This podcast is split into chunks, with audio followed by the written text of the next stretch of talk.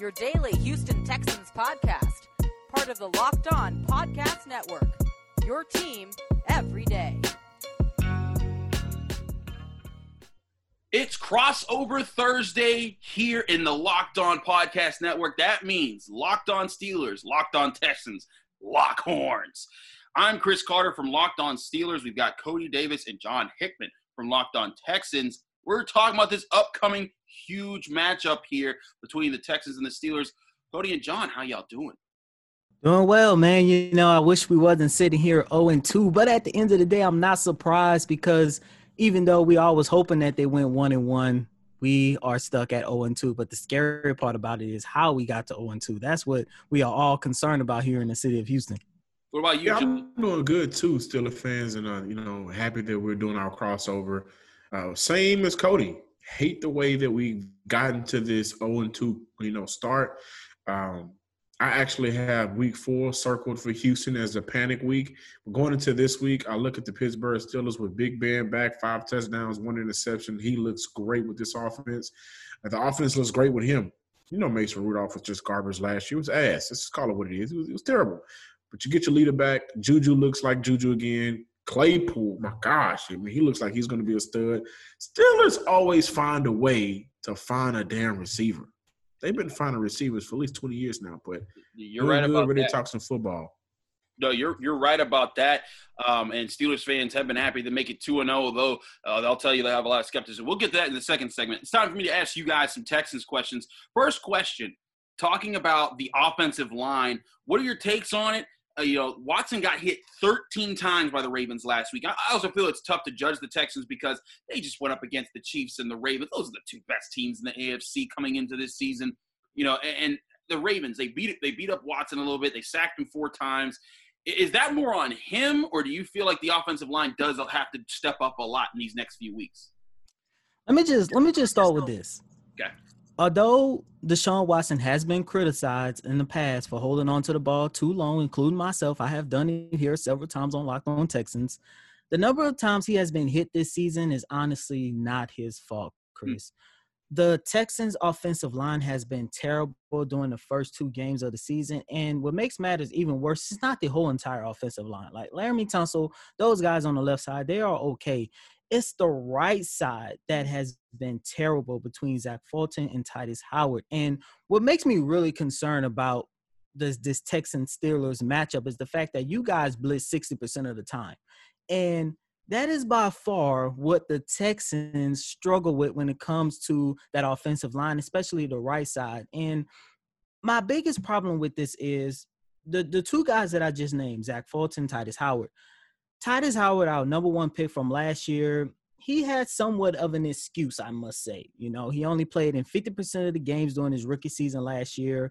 And, you know, before he went down with a knee injury, he showed some promise. And I'm pretty sure the fact that he had his rookie season disrupted, he's trying to play his way back into shape. And you also got to take into consideration that he is still dealing with the effects of a shortened offseason, like everyone in the whole entire league it has really made it tough for him to get back to the player that he was prior to that knee injury. And I also must say that he's also still dealing with a banged up ankle that he hurt, I believe, in week one against the Chiefs. Now, mm-hmm. this week, he actually participated in his first full practice on yesterday. So hopefully, knowing that he is somewhat getting healthier, it's going to be okay. But Zach Fulton, my God, no disrespect to him, but he has no excuse. He has to get better last week, as you said, Deshaun Watson was sacked four times, took a really big beating. Three times his sacks came from the right side. Mm. I counted the Ravens pressured this guy 14 times. Nine came from his right side. Mm. All I could say, this offensive line has to be better. Like I said this week, a better version of the offensive line means a better version and a, possibly a little bit more Chris Texans offense moving forward. Speaking of the Texans offense, what's your read on David Johnson so far? Uh, Cam Heyward was praising him this week in his midweek con- press conferences, saying he's still dangerous and the Steelers are game planning for him to be a threat. To be honest with you, Chris, I'm actually pleased by what I've seen from David Johnson so far. Now, does it make me happy that we traded a top tier receiver for this guy. No, I don't think it ever will, but I am happy to say that I, I'm I'm pleased with what I've seen from David Johnson, mainly so far in the first game against Kansas City, where he, where he recorded 77 yards on 11 carries. Not too much against the Ravens. I will say I did look stupid because I kind of misjudged how much of a factor Calais Campbell can be to a to a defensive team. Bad so that, that that that's on my fault. You know, I thought that we was going to get possibly a better version of David Johnson in week two going up against the Ravens. But like I said, I misjudged Calais Campbell, man. You know, but overall, I am happy about what I'm what I'm seeing from Johnson and. Much like the rest of this team, I think he is going to get even better when the season continues building chemistry with his new team. I must say, he looks explosive. He looks really good coming out of the backfield. And because we are now starting to get a sense that the Texans receiving core may not be as, as explosive as we originally predicted, that is just going to be another target that Deshaun Watson is going to have to depend on when the season move forward. However, I am predicting like a similar case for David Johnson against the Steelers, not, not being that much productive against you guys because you guys front seven is one of the best, possibly the best in the league. So hopefully going into week four, we can go back to the David Johnson that we had week one, but this is a rough stretch, man. I must say. It is a rough stretch, uh, but you know, you got you got the Texans. They got Deshaun Watson. Maybe he can help get get him some of that mojo back. But let's talk about the defense before we get to J.J. Watt in that front. Wanted to talk to John about the secondary about how it's been holding up. They added Vernon Hargreaves. They added uh, uh, uh, excuse me, I'm, the other cornerback is escape, escaping me right now. The guy from the Broncos. on. Thank you. Um, uh, we got the beginning on, but you got the whole, t- you got this team here, and he, you know Hargreaves is trying to restart his career after not working in Tampa Bay. What's your outlook on how this secondary it has been early on? Well, to speak about Vernon, I think the verdict is still out on Vernon. Uh, we brought him in late last year, gave him some playing time, and, and Houston is still working on figuring out if he's going to be around or not. He he's had some moments, good and bad. I think if we look at the bad, you got to look at the two the second and nine around the five minute mark on Sunday. Uh, just allowed his man to get inside on man coverage, beat him, and was able to get a first down on him. And then he also missed a huge sack. Which, if he would have got that sack, then the Ravens would not have went forward uh, with that direct snap, which we know Mark Ingram went ahead and ran that in, scored a touchdown, and then started to punch the Texas logo. Just really disrespected us. But then he had a play. Uh, we had a nice pass deflection in that game as well. So it's kind of unfair to grade him right now, but the numbers do show that he's allowed six catches on eight targets, and he just needs to improve, just like the rest of the secondary. And I think the issue with the secondary right now, uh, right now is overall they have no identity. You know, I want to call it a lack of talent, a lack of all season, and just a lack of knowledge of who you who you have on your roster. Uh, I want to see Lonnie Johnson Jr. take over that starting safety role. I don't want to see him play corner anymore. Uh, but we have we brought guys in throughout the offseason and really didn't understand who we have because didn't get a chance to play on the field. Overall, the secondary needs to step up. Uh, we've allowed too many yards. Uh, was 300 plus yards to Patrick Mahomes. Lamar Jackson also had a good day. Uh, just understanding that we have to tackle better. You know, we've been missing a lot of tackles. And I want to look at the coverage from the linebackers. The linebackers have to do a, better job covering as well. But just to speak about the secondary, they have to get a sense of urgency from one and a sense of identity of who they want to be uh, in their back four let's talk about the front seven because the front seven still has J.J. Watt, but some people have been really hyping up Zach Cunningham at the at the linebacker position. I believe he got a good contract recently.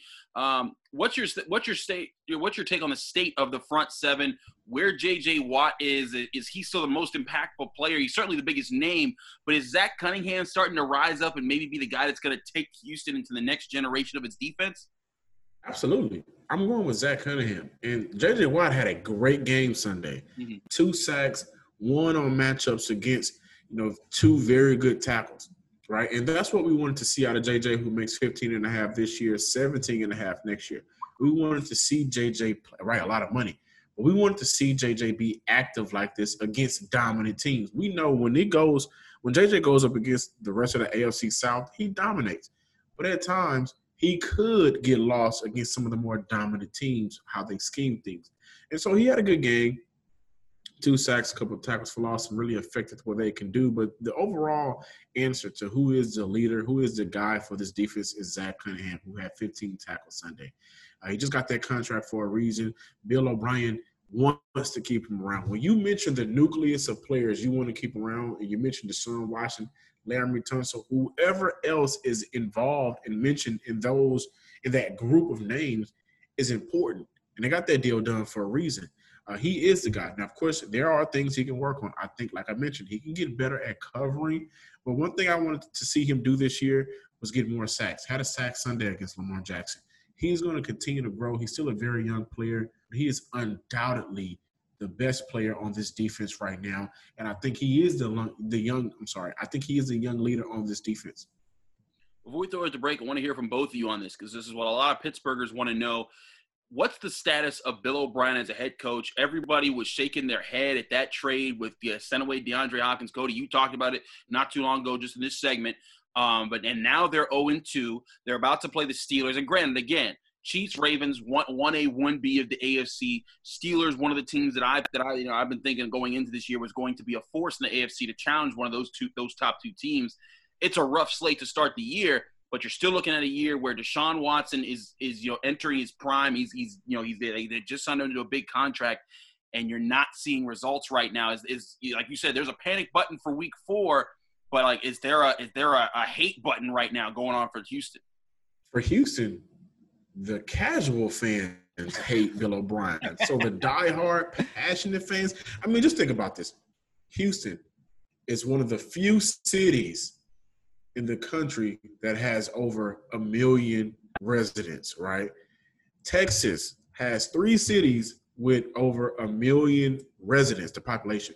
In any given city, any given place, you're going to have Texans fans.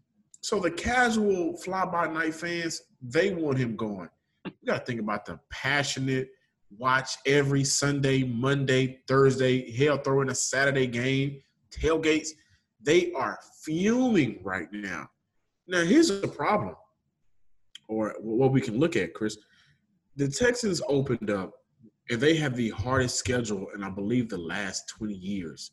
They opened up against the two juggernauts and they're also going into week three playing a team that clearly clearly just missed their quarterback last year and came back this year and did not miss a beat so far. Did Big Ben run for a, a first down the other day? He did. He did. He had a big first down run. I was like, Big Ben still moving like that? Mm-hmm. But their their schedule is is what is limiting the, the success of them because they did not have an offseason.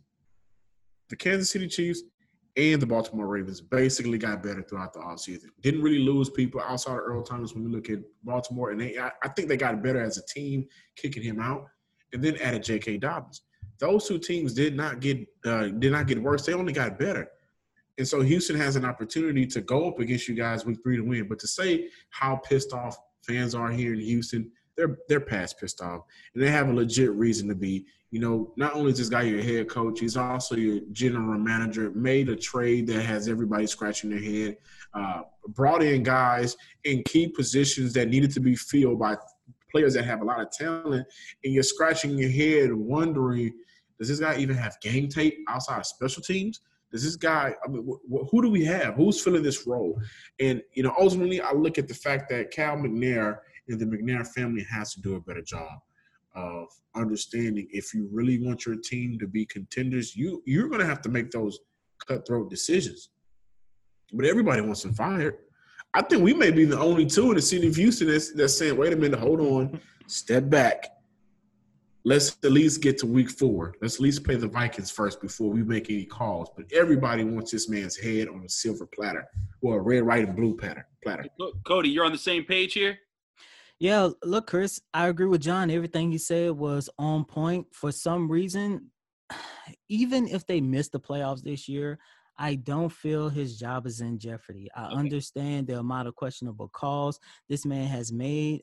Uh, uh, I mean, go back to the, the playoff games from last year.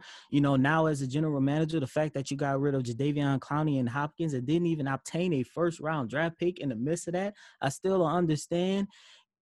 To me personally, I'm looking at it from a standpoint if anyone, no matter the profession, no matter if you was a head coach of an NFL team or you working at your local McDonald's, if you have made the number of countless boneheaded mistakes like Bill O'Brien, there's no way you, you would have been gotten a boot at this point.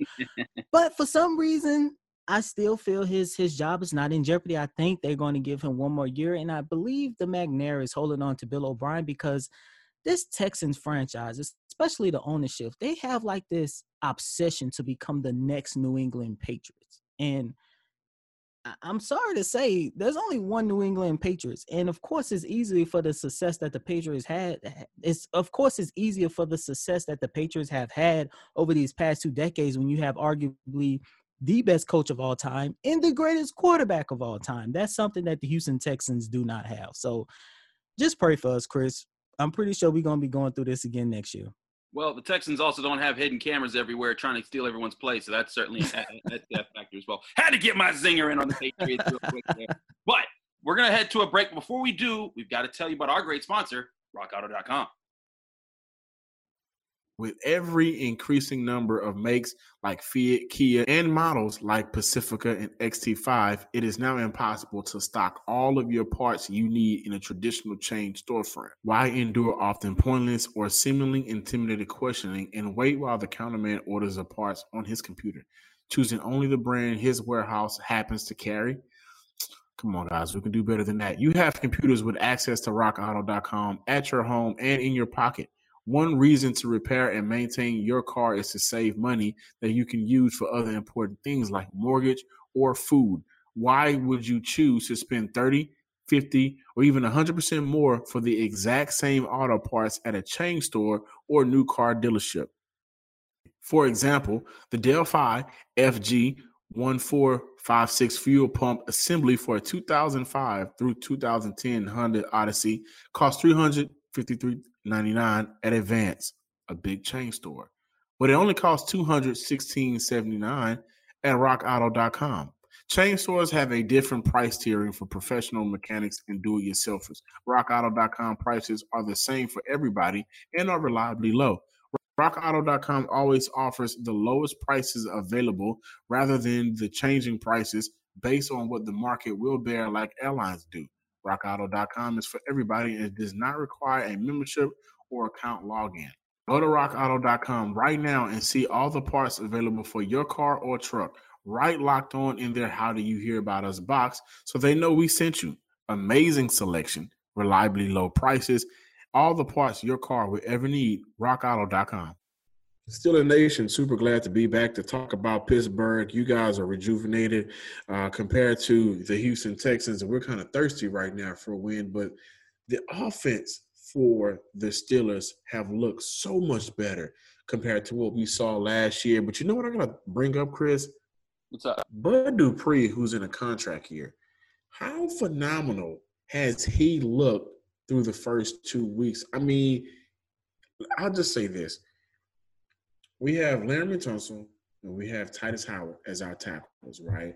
And, you know, as mentioned earlier, we are having a very difficult time throughout the entire offensive line picking up blitz. Um, but Bud Dupree is a guy who can beat you one on one. And he has really caused havoc throughout the first two weeks. How good is it to see him take that step up? Because last year he had a phenomenal year, but it seems like he is really growing into himself as a player.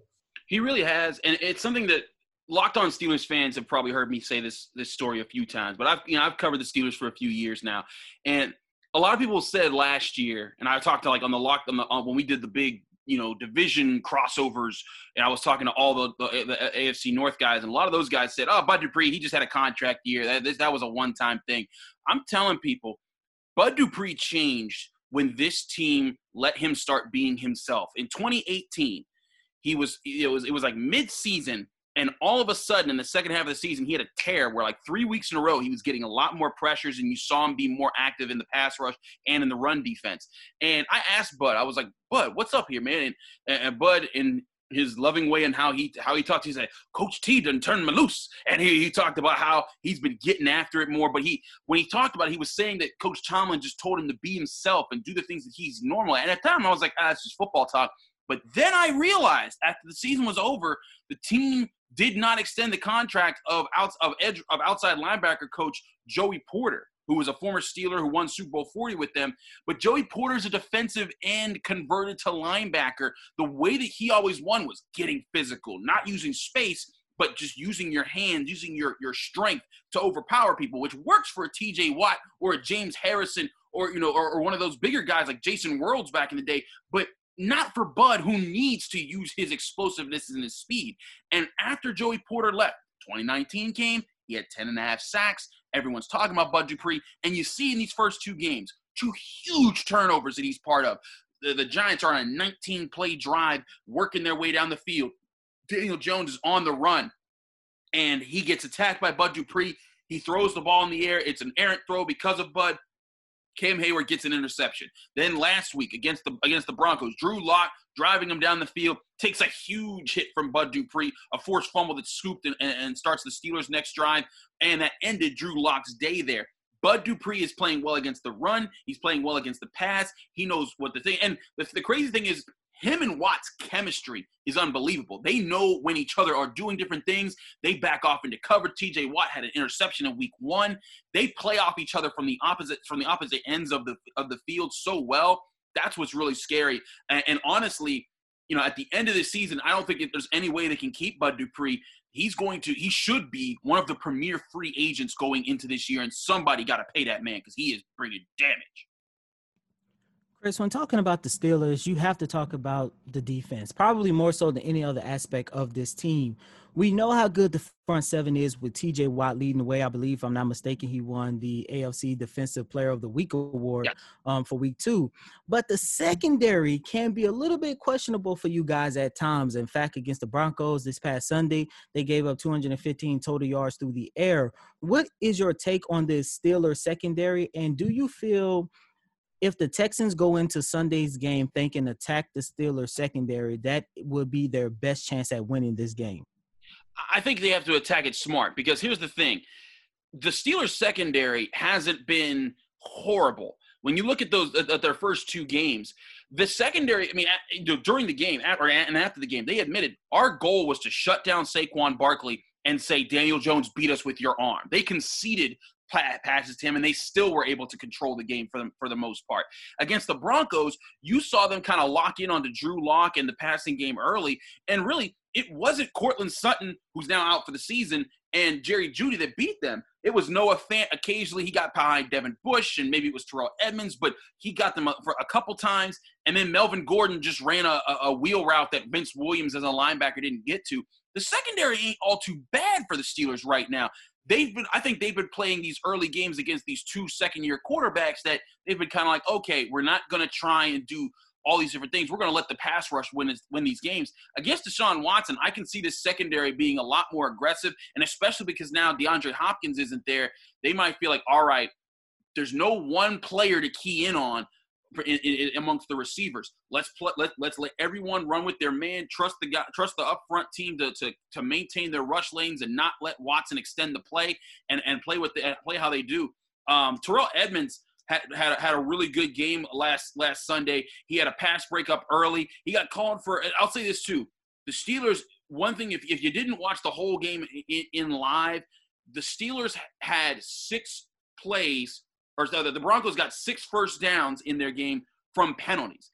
Now, some of the penalties were legit. You could say Minkah Fitzpatrick, he got there like a second early on a pass, and there was a Mike Hilton, you know, roughing the passer that was, you know, he bumped him with his shoulder right after the ball came out. It's like, okay, you can see those, but there were three pass interference calls, one against Joe Haden, which was kind of like, eh, one against Devin Bush, where you could see on the replay there was space between him and his man when he was called for it, and then another on Terrell Edmunds late in the fourth quarter where the receiver, you see on the replay, Evans didn't even touch him. He just falls to the ground, trips on himself, and, and they gave him the play that extended a drive.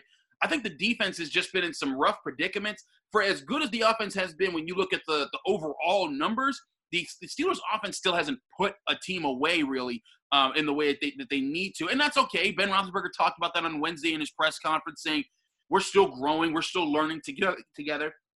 And also, it's important to remember the entire Steelers offensive line hasn't been together yet. Uh, David DeCastro, the five time Pro Bowl right guard, hasn't set foot on our field. He finally practiced for the first time this Wednesday. Uh, they had a rookie fourth round draft pick, their third string right guard, starting against the Broncos. And on 43 passing passing plays, he gave up zero pressures. He played very well, but the Steelers said, "Hey, we weren't trying to put a lot of pressure on him." So I think that that's part of why the offense is the way it is. But for the secondary, I, I think that honestly, they're, they're, just it's a circumstantial thing right now that doesn't have high numbers. Joe Haden didn't have an interception this past week. Terrell Edmunds had a fourth down sack that turned the ball over and gave the Steelers the, the, the final possession of the game. So I, I think the secondary is actually fine right now. They may need to still gel a little bit more this year because they didn't get preseason and they're working their things back together. But but I, I like the way they're playing. And, and watch out for slot cornerback Mike Hilton. He had three sacks on Deshaun Watson the last time the Steelers played the Texans, or not Deshaun, was it Deshaun Watson? I don't think it was Deshaun Watson. Um, but he had three sacks. No, it might have been. Anyways, in, on Christmas Day, that game, because I was there for that one, he had three sacks on, on the Texans that day. He has two sacks coming into this game, and the Steelers love playing with him. If you go back and watch that fourth down stop against the Broncos, early on in the game, Mike Hilton was blitzing off the edge, blitzing off the edge, blitzing off the edge. So on that fourth down play, he lines up to blitz, and then as the ball is snapped, he backs off, and the entire Broncos line shifts his way. And Terrell Edmunds just snuck around the backside, brought down Jeff Driskel, and that was the last time the Broncos had the ball. The secondary is doing a lot this year. And when you see those blitz numbers, they're part of it. They're taking those risks. They're willing to say, hey, you may get a big play here and there, but there's going to be pressure in your face. And I think that's more of what's happening with the Steelers secondary. We look at 2004 Mm-hmm. We look at Big Ben, we look at Eli Manning, we look at Philip Rivers. Only two of those guys are still in the league. We know Eli retired last year. In Big Ben's career in Pittsburgh, nearly 20 years he played with the great Bill Cowher and now Mike Tomlin.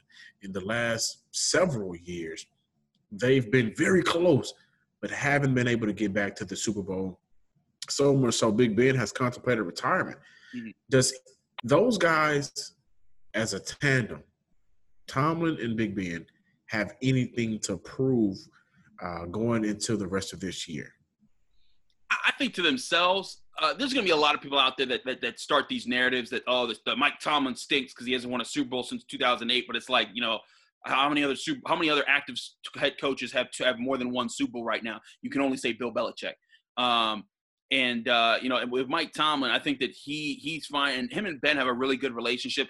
I think Ben Roethlisberger has rejuvenated his sort of persona. If you get a chance, Houston fans, and I've told Steelers fans to watch it. If you haven't, you, you listen to me now because you've been missing out. There was a whole YouTube documentary called Bigger Than Ben, and it was a four-part docu series about Ben Roethlisberger's recovery from the time he got injured to the time that he got his surgery, to the recovery, and then training camp and getting back to the Steelers and and, and where he is now. And it shows a Ben Roethlisberger who kind of looks at himself and says, "Hey, there were some things about myself I didn't like. I had to improve myself as a Christian. I had to improve myself as a as a leader. I had to improve myself on the field, off the field, in all these different ways." And you're seeing him be more be, be really into it. And I mean, even during training camp, there was a play where Kevin Dotson, the rookie guard I just mentioned, he's again, he's a rookie fourth round pick, might not play that much this year, he thinks. Well, he had a knee injury. And Ben was ran right over to him, stood over him, and was like, "Hey, man, I got you," and and called the medical staff over. You know, doing these leadership type things that you know you might not have seen out of him before. You know, you remember Antonio Brown going off on Ben, saying, "Hey, you don't do enough." Ben's doing all those things now, and I think that's part of his him wanting to improve his legacy, saying, "Hey, I I can be a great leader. I'm going to be a better leader." And you're going to see them push that. I do believe that they just moved, I think, into third all time as far as a coach and quarterback tandem with the most wins. Uh, and the only two over them are Montana and uh, Bill Walsh, and of course Belichick and Brady that's legendary. They they still feel like they do need to prove something. They of course they want to win. Their goal is Super Bowls every year, and you know that can't happen every year. But that's the goal of Super. So to themselves, they feel the, the need to prove it. But I think to the realists that cover the Steelers and the people that that are around, everyone knows and respects that these are two high quality Hall of Fame type guys with their roles, and they respect each other. And I think that there's a lot of um, organizational integrity that's built around that. So uh, th- there, is there a sense of they need to win? Yes, because they want to both win, but not in a sense like if we lo- if we don't win another Super Bowl, our existence was meaningless on this roster. Everyone knows these two guys were huge for this franchise, and uh, their relationship is historic. After he recorded over 1,400 receiving yards in 2018, 2019 was a down year for my man Juju Smith. Um, in fact, he didn't even record 600 receiving yards last year, but I know that was because Big Ben was out. But what have you seen in the improvement so far in Juju Smith, especially with Ben Roethlisberger back in the lineup? Juju Smith-Schuster has been everything that you know he could be. Uh, there was a there was a third and 14 that they called against the Broncos, and it ended up being a wide receiver screen. And he had two guys in front of him, and he bulldozed them to get the first down. Um, that you know he he is doing everything within his power. During the off season he was working out like a madman. He, he, he gave everyone the videos. It's really interesting to see juju because if you're not of the local pittsburgh scene and pittsburghers you know what i'm talking about if you're not of this local Pittsburgh scene, you don't know that Juju takes a lot of vitriol from media people and certain and some fans because he's always on TikTok. He's always doing something social media promoting his brand. He has Juju Flakes or whatever cereal brand he just released, and people are saying he's not about the game. He's not. He doesn't care about winning. All he wants is to improve his brand. And it's like, well, wait a second. Then how come he catches almost everything thrown his way? How come he's blocking for everyone downfield? In the Giants game, maybe, maybe the biggest play of the in, in a game that he scored two touchdowns in. Benny Snell's running down the sideline. The ball pops out. Juju's the only Steeler. There were nine Giants that dived, that dove into this pile. Juju was the only Steeler down there, and he pulled the ball out and saved the possession for the Steelers that later got them points.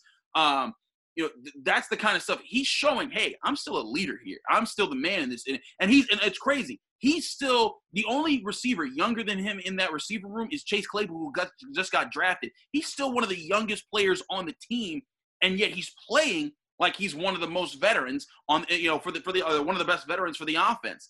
Um, so a lot of that was just Ben was gone. Everything was dysfunctional last year, and now he's got his mojo back. He's got his guy back, and you're seeing him make not just the plays as a receiver, but as a blocker, as a helper, as a leader, setting things up for other guys. And you don't see him complaining when Diontae Johnson, who has the most targets on the team by far, he's 23 total. You, you don't see him complaining about Diontae Johnson. You don't see him complain about James Washington getting the touchdown or Chase Claypool getting the touchdown. In fact, all four of those guys have touchdowns early on. I think that Juju's doing himself right and he's doing Pittsburgh right. And he'll he's putting himself in a position where the Steelers, at the end of the season, they got to look at signing TJ Watt. They've already re signed Cam Heyward. You know, Bud Dupree's contract is going to be up, James Conner's contract is going to be up. Juju, uh, you know, for a lot of people are saying, you know, he can go because they have Washington and Johnson and Claypool. But he's put himself in a position, if he continues the track that he's on for this year, I think the Steelers are going to have to keep him. Find some way to sign him to a two year deal, at least through Ben Roethlisberger the rest of his time in Pittsburgh. And Ben himself is also saying he might stay uh, longer than just these next two years in his contract. Well, if y'all can't resign him, we have David Johnson on our team, and we would love to just throw him in for a trade for Juju Smith. You know, I, am just throwing that out there. I'm just throwing it out hey, there. You know what? Steelers fans would love that if you guys would also send over Deshaun Watson, you know, or you know, or maybe even JJ Watt. You know, I think Steelers fans would love that. Hey, to yeah, be honest all with the you, if we did that, all the Watt brothers would be on the same team. It would be like Wisconsin again. Exactly. That, I was I wanted to bring that up with you guys. This is the second time since like 1960 something that three brothers have been on the field at the same time playing against each other. Because the last time was last year when the Steelers played the Bills. The Steelers have Terrell Edmunds and Trey Edmunds and uh, the Bills, of course, have Tremaine Edmunds, their star inside linebacker. Now the Watts are together. You got J.J. Watt for the Texans, Derek Watt, who just signed at fullback for the Steelers this year, and of course T.J. Watt, who's on a serious tear right now. That's a great storyline. I don't care who else says.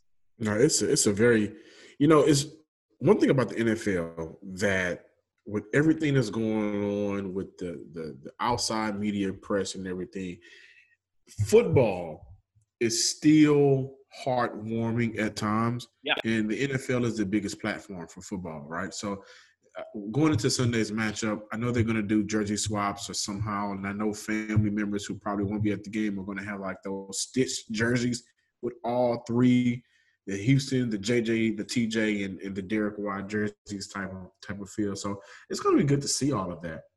I'd also recommend if anyone wants to read about the Watt family, and this is for Texans fans too, at, the website I work for, dkpittsburghsports.com, we have an in depth writer by the name of Tom Reed. He went back to Wisconsin and talked to the entire Watt family about just what these brothers all went through and the closeness of Derek and TJ growing up because they play. It's crazy. Those guys play on the same high school team together, the same college team together, and now the same pro team together. And they both still look up to JJ. You can read about how JJ Watt, you know, showed up to his first gym appointment at like 4:30 in the morning, and the guys look, and, and he said his trainer looked at him and said, "Oh no, I can make you a superstar." And all the work that those guys put into, and the, and the family coming together around them to support them as best they can. It's a great story. It published like a week or two ago, or two weeks ago now, um, on DKPittsburghSports.com. Go look that up. Uh, with the Watt family there from uh, from Tom Reed, it's a great read. Anyone can get to that piece. Um, it's a great story all three of those guys will be on the field at the same time, like we mentioned, and you know, all three of those guys will be in positions to make a difference in this game. So we're going to talk about that, and I can't wait to see the possible outcome. But first, Sunday's matchup, along with everybody else's matchup, has an opportunity for you to make some money with MyBookie.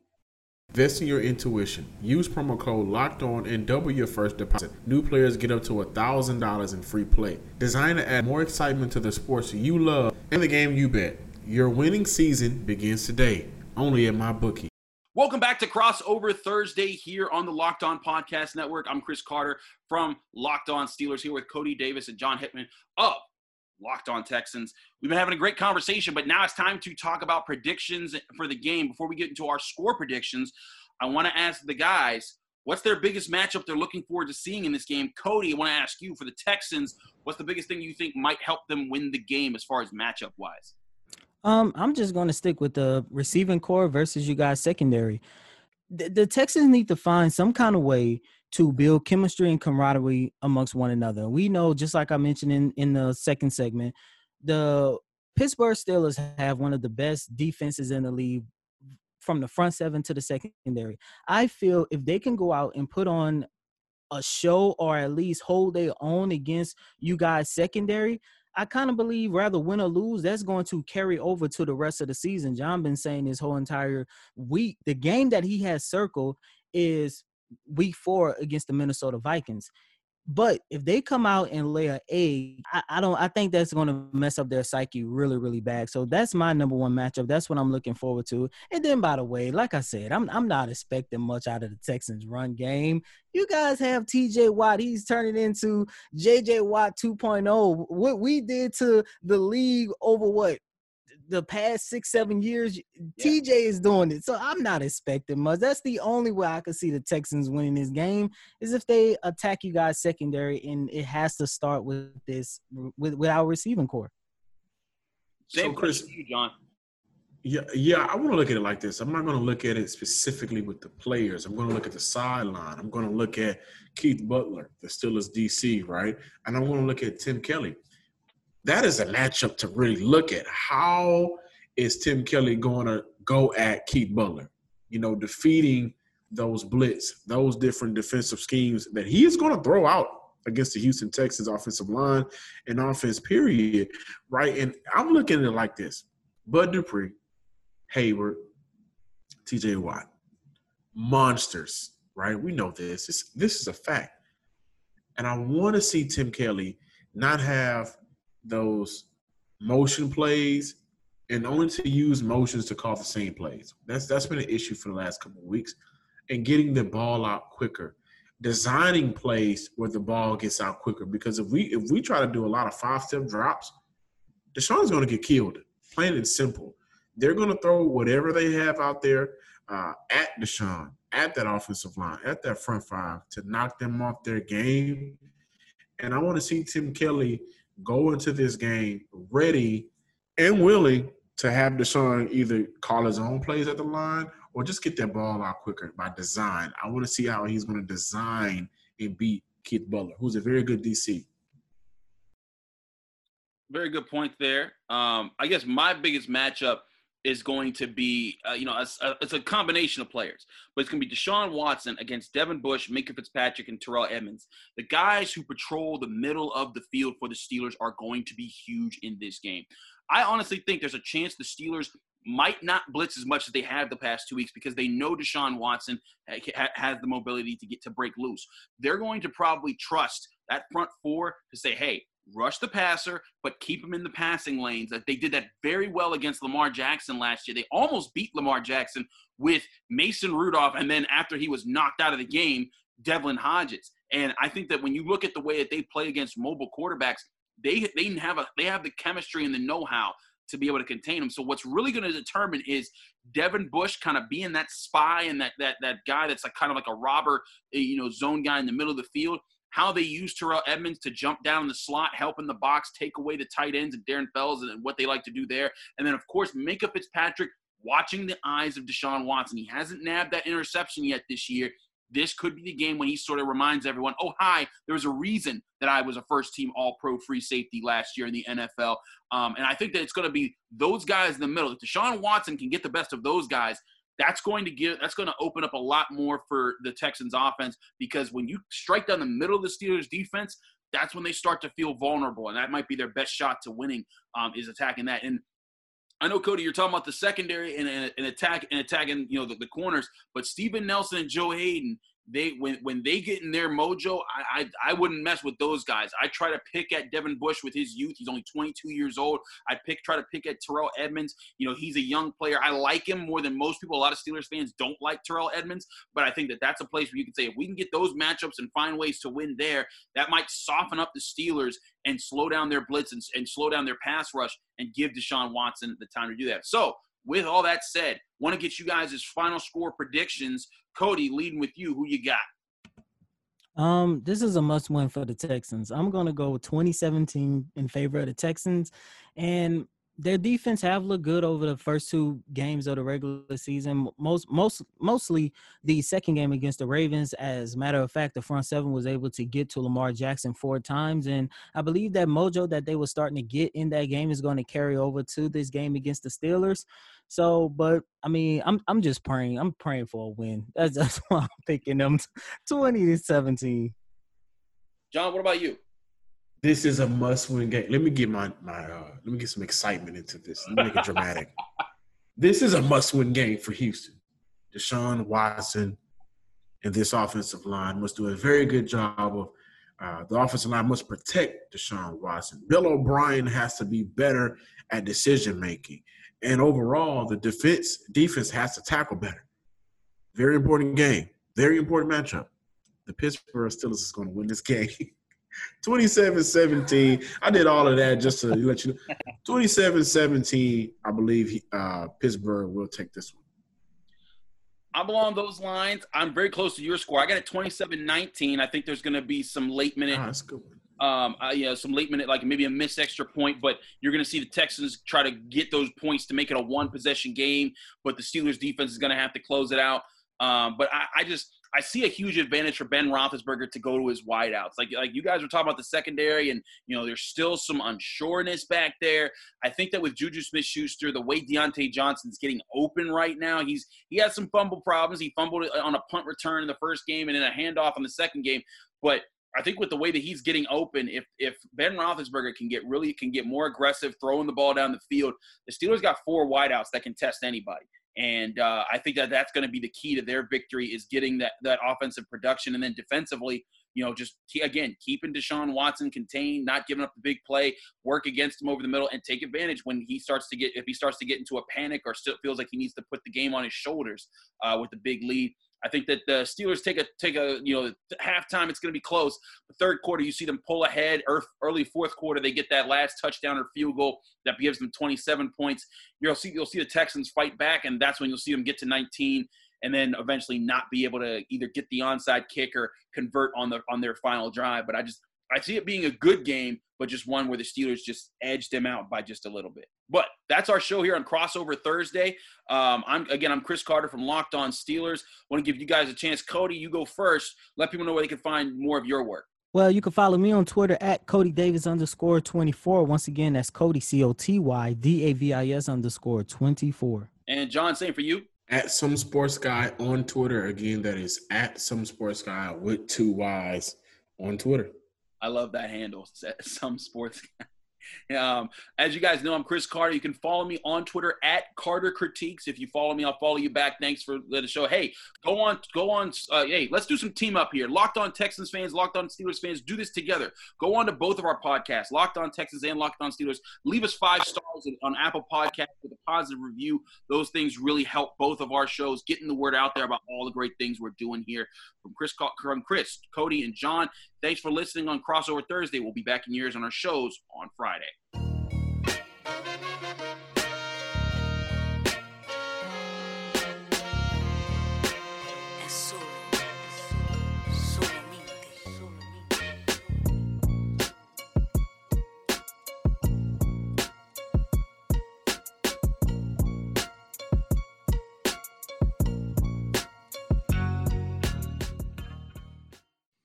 You are Locked On Texans, your daily podcast on the Houston Texans, part of the Locked On Podcast Network.